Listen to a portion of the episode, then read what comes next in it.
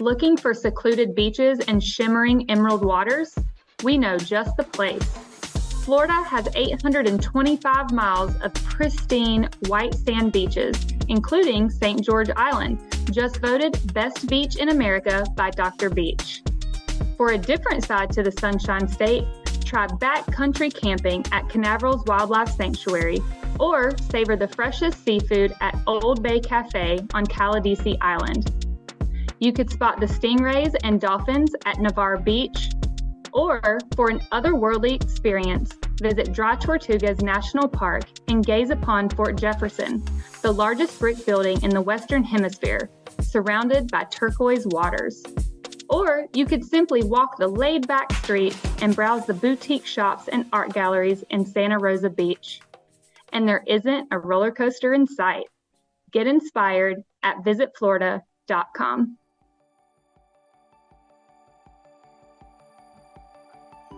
Robert Overton Jr. is the Executive Director at the University of West Florida Historic Trust. He has over 20 years of public history experience, specializing in historic sites and museum management. He has worked for the UWF Historic Trust since 2002 and has served as the Executive Director since 2015. Welcome to the Journey podcast, where I, Si Willmore, talk with pioneers, trailblazers, and thought leaders who are pushing the envelope in the travel industry.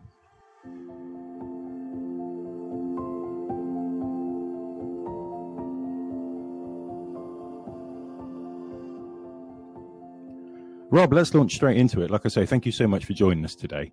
Um, you're the executive director at the University of West Florida Historic Trust. So you oversee the organization's operation of over 30 historic properties. Um, I think it's fair to say that that usually Florida is kind of seen by tourists as a beach destination. I think that's fair to say. But there's so much more history to the area. Perhaps you could share a little bit about some of the organization's museums and historic attractions happy to do that. And you're right. Uh, the beach is the king in Florida, but we do have a wonderful history. And we're looking at, particularly in Pensacola and our museums, um, we have a museum of history. We have the Pensacola Museum of Art. We have the uh, historic Pensacola Village, and we also have a children's museum. And all of those work together to help tell the story and share the culture of Northwest Florida. Uh, our story starts. You know, we have Native Americans who were here eons ago, but our, sto- our modern story starts in 1559 with Tristan de Luna, a Spanish explorer coming in and doing a settlement, one of the early, the first European permanent settlement on the northern Gulf Coast. It didn't last long because of hurricanes, but uh, we celebrate 1559 as our birth. In our Museum of History, we have actual artifacts from that Luna expedition that the archaeologists, uh, state and university archaeologists, have found and one of the main ones that really draws everybody's attention is we have the anchor from his flagship, the El Jesus, out. Huge iron anchor mm-hmm. that you can see how massive it is and learn the story of the Spanish coming into Pensacola and what was this wilderness and setting up a settlement that, uh, again, ultimately failed after a few years, but it's a quite a story. They brought Aztecs from uh, Mexico in with them that they thought would help them survive. There's like 1,500 people came here, and we can tell that story in our Museum of History through the artifacts that have been recovered from the shipwrecks and the land settlement that they have recently found. So that's a great opportunity for us to really delve into that history.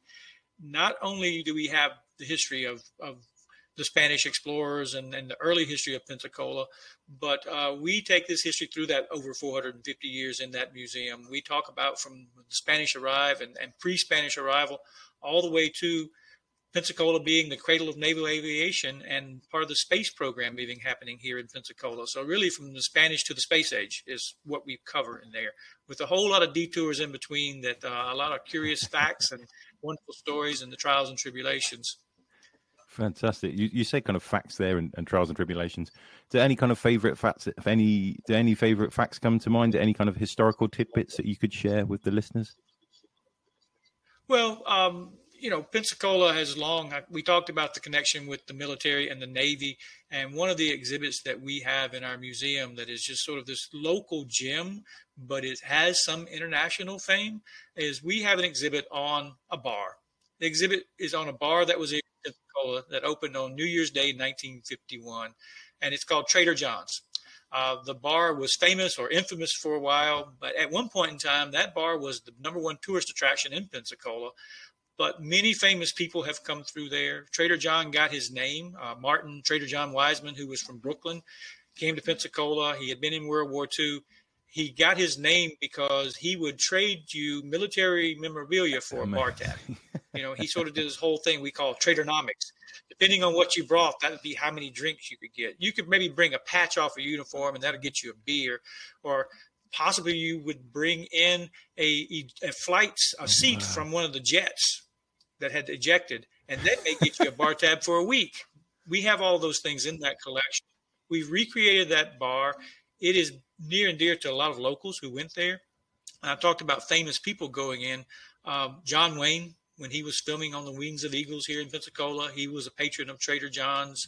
Uh, we've got uh, oh, Kenny man. G. We've got photographs with him and Trader and Kenny G. Brooke Shields. Bob Hope was a friend with Trader, and he did a USO show out in out in California and brought Trader onto the deck of the aircraft carrier to do that show. So a lot of people come in and see that, and that's that little hidden gem of local mixed with international history. Fantastic. So there you go, folks. If you happen to have any ejector seats lying around, we know a bar in Florida that you can go and get. Your, well, is it still is it still going, Rob? I assume it's closed now. It is unfortunately it is not. Um, the bar ultimately closed in 2011 after the death of Trader Jon. You know, the bar was a great structure. It is packed with thousands upon thousands of items of memorabilia from the military spanning the years.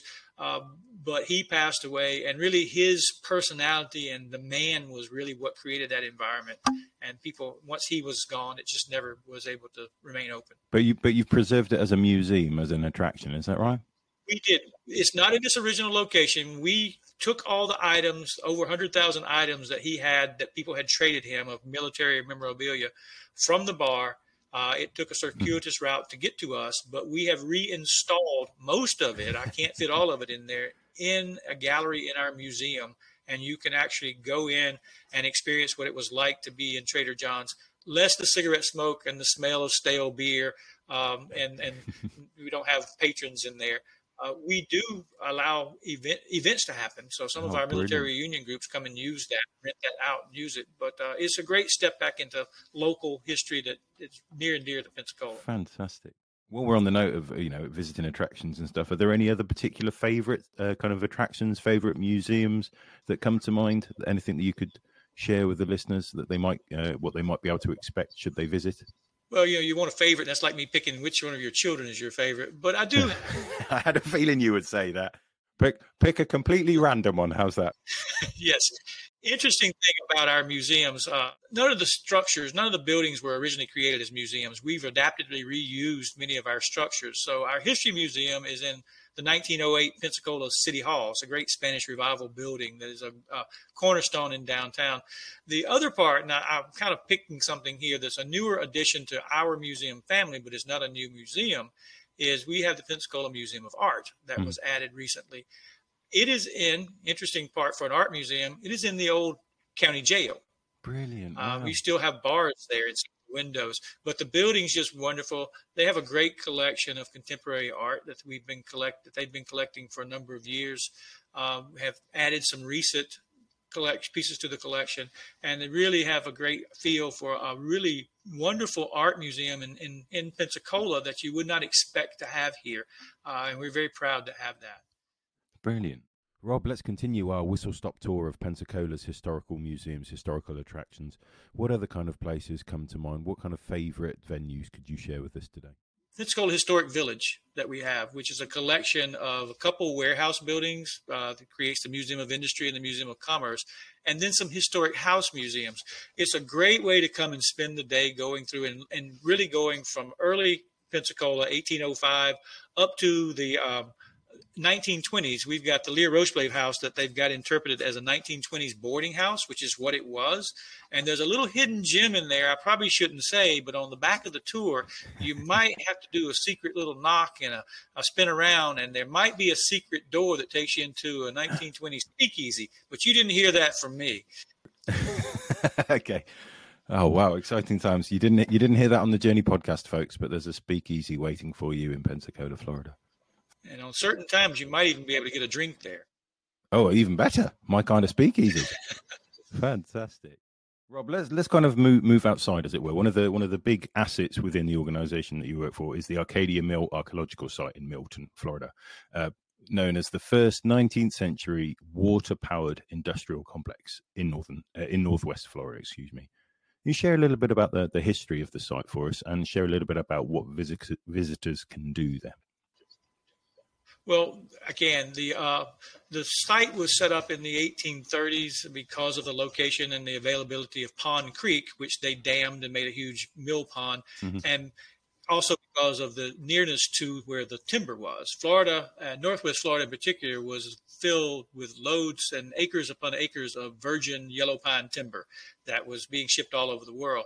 So the Arcadia Mill Archaeological Site is a 34 acre site of what was left of the original mill site that we have uncovered through our working with our archaeologists parts of the mill process that was there. We've got the water flumes that were made out of local stone that were brought in and quarried there on site.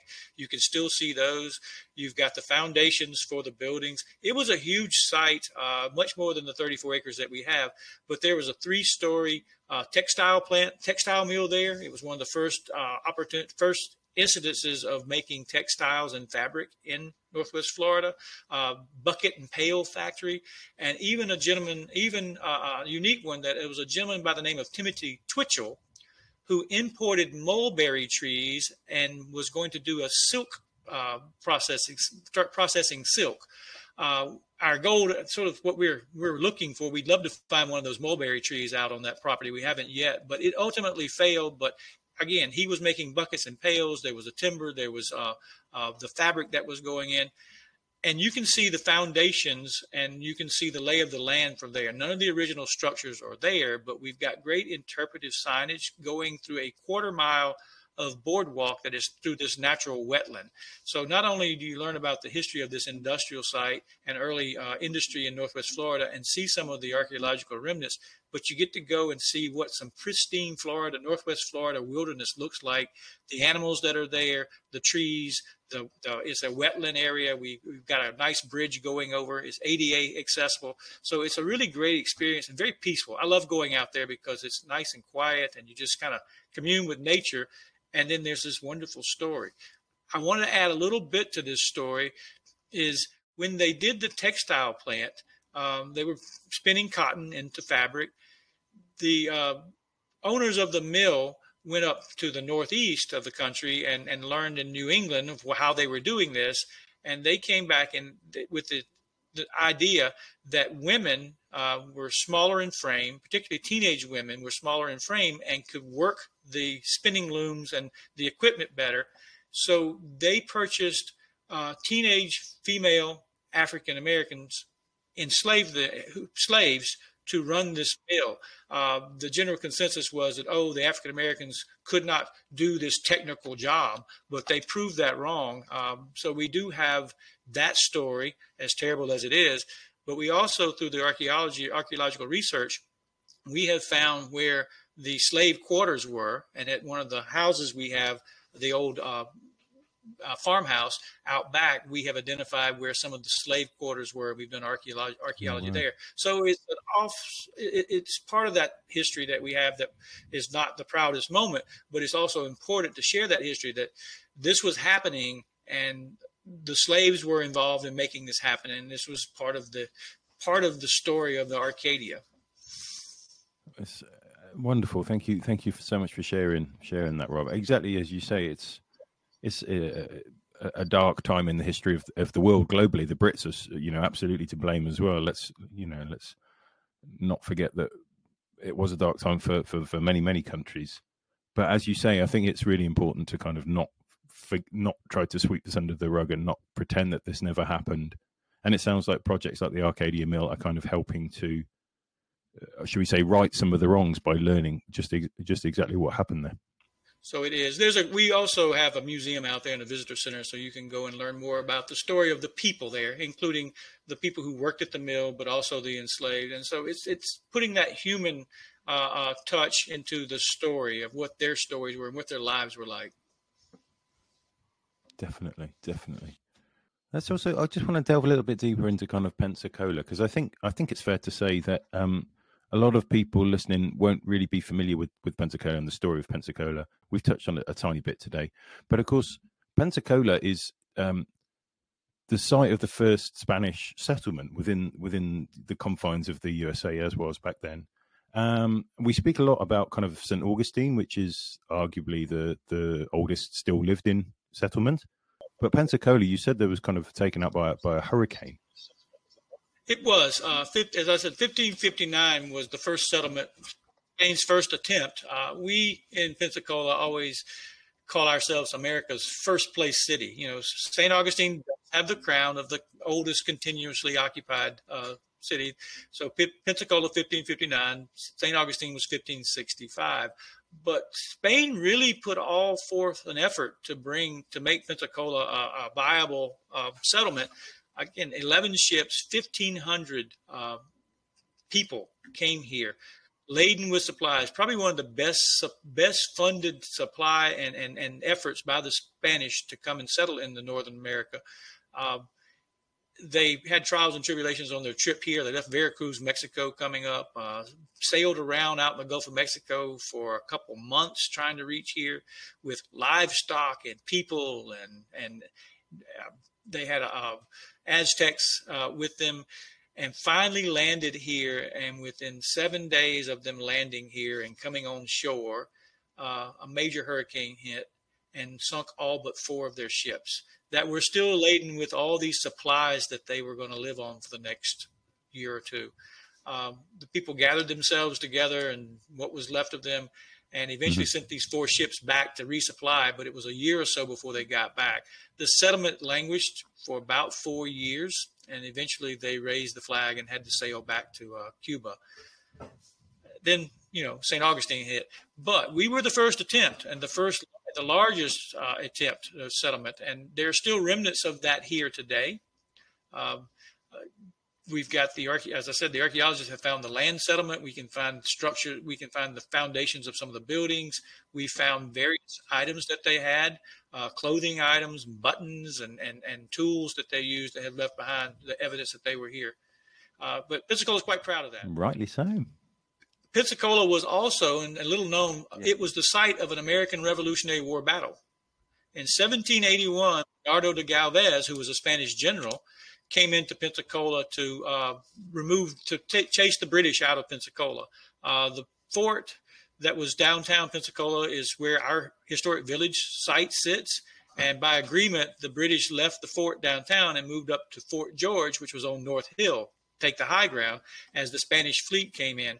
Uh, Galvez laid siege to Fort George. Uh, it took months. They dug trenches, they moved the mortars up, they fired shells back and forth, and eventually, according to legend and some history, uh, a lucky Spanish shot found its way into the British powder magazine and exploded Fort George on the top of uh, Gage Hill, and uh, the British surrendered. Ultimately, this was included as part of a Revolutionary War battle because Galvez had had an agreement with George Washington that he would help relieve the British threat to Washington's south, which was the Pensacola and that area, Pensacola, Mobile, and in as a result, years later, Galvez was named an honorary U.S. citizen. But uh, Pensacola played a part in the American Revolution. Brilliant. Thank you for sharing, Rob. absolutely fascinating, folks. I'm sure you'll agree. Uh, okay, we will be back after these messages. Florida, where the iconic Cuban sandwich and legendary key lime pie meet seafood festivals, craft breweries, and sustainable farm to fork restaurants. With a wide variety of local specialties inspired by an endless list of global influences, the Sunshine State's innovative culinary scene is now featured in the Michelin Guide.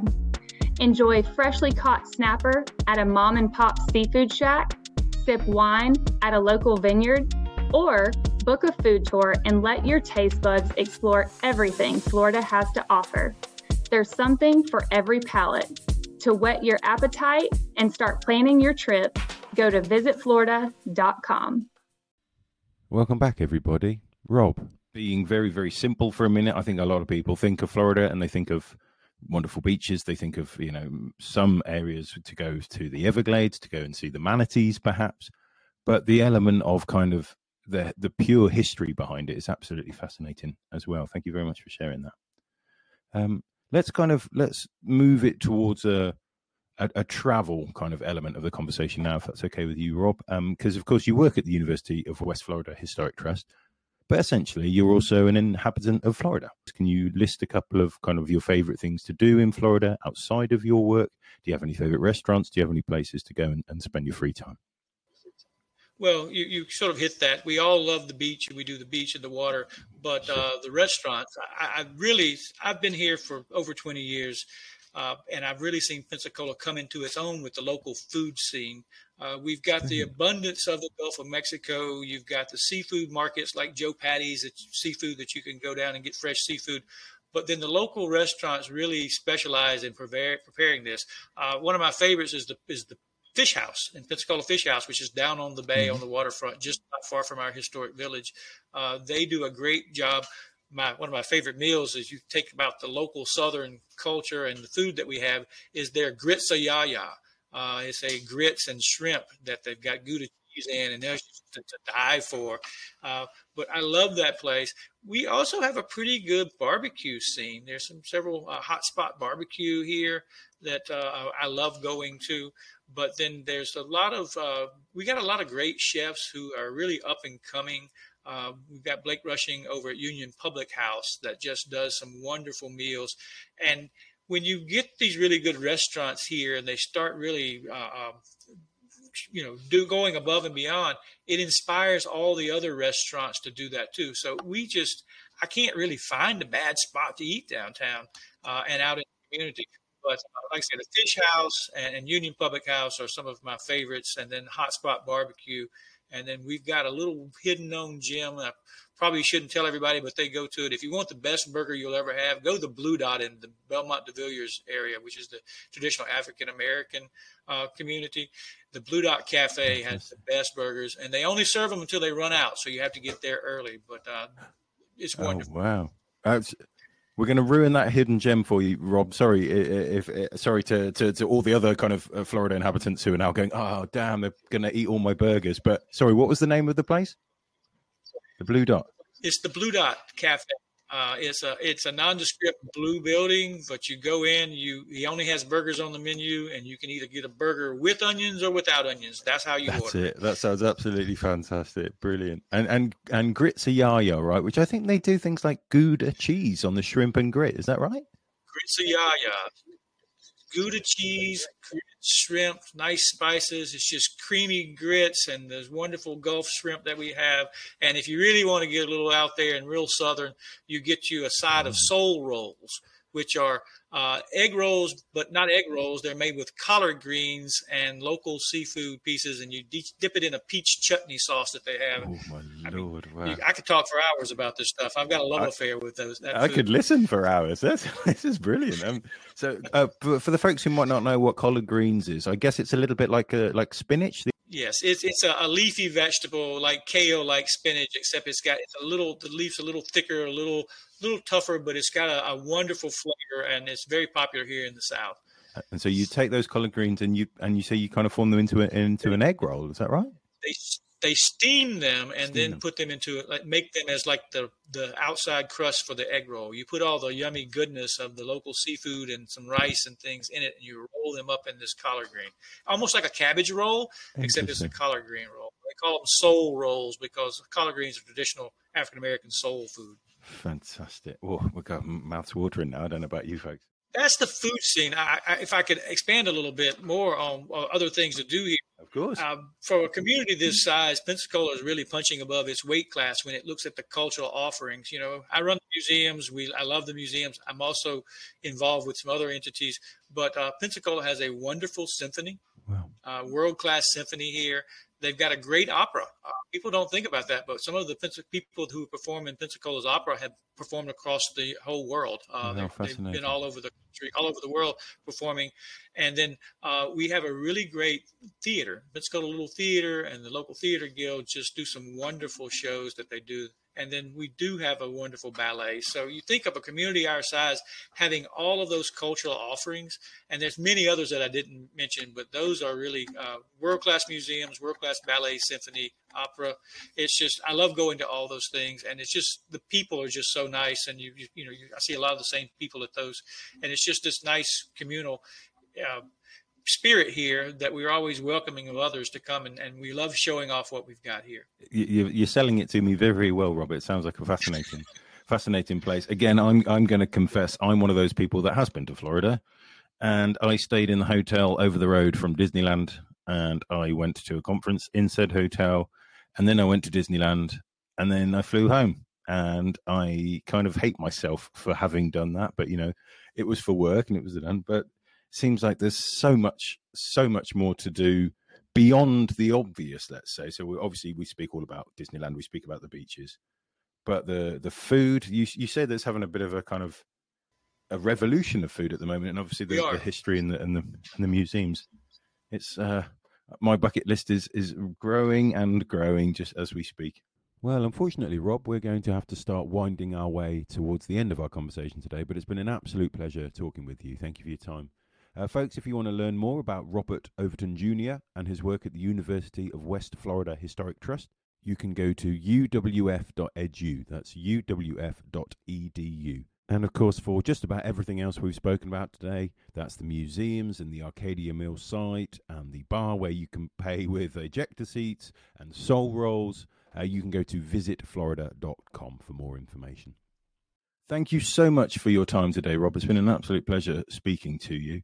Uh, folks, you've been listening to Robert Overton Jr., the Executive Director at the University of West Florida Historic Trust. Thank you so much, Rob. It's been a pleasure. Thanks. I've loved, enjoyed talking with you. Come, come to Florida. I'll get you a dot burger. Oh, I love it. I'll see you in that speakeasy very soon. How does that sound? Sounds great. Fantastic. Thanks again, Rob. Folks, you've been listening to the Journey Podcast, where I, Si Willmore, talk with pioneers, trailblazers, and thought leaders who are pushing the envelope in the travel industry. Thank you for listening, and we'll speak to you soon.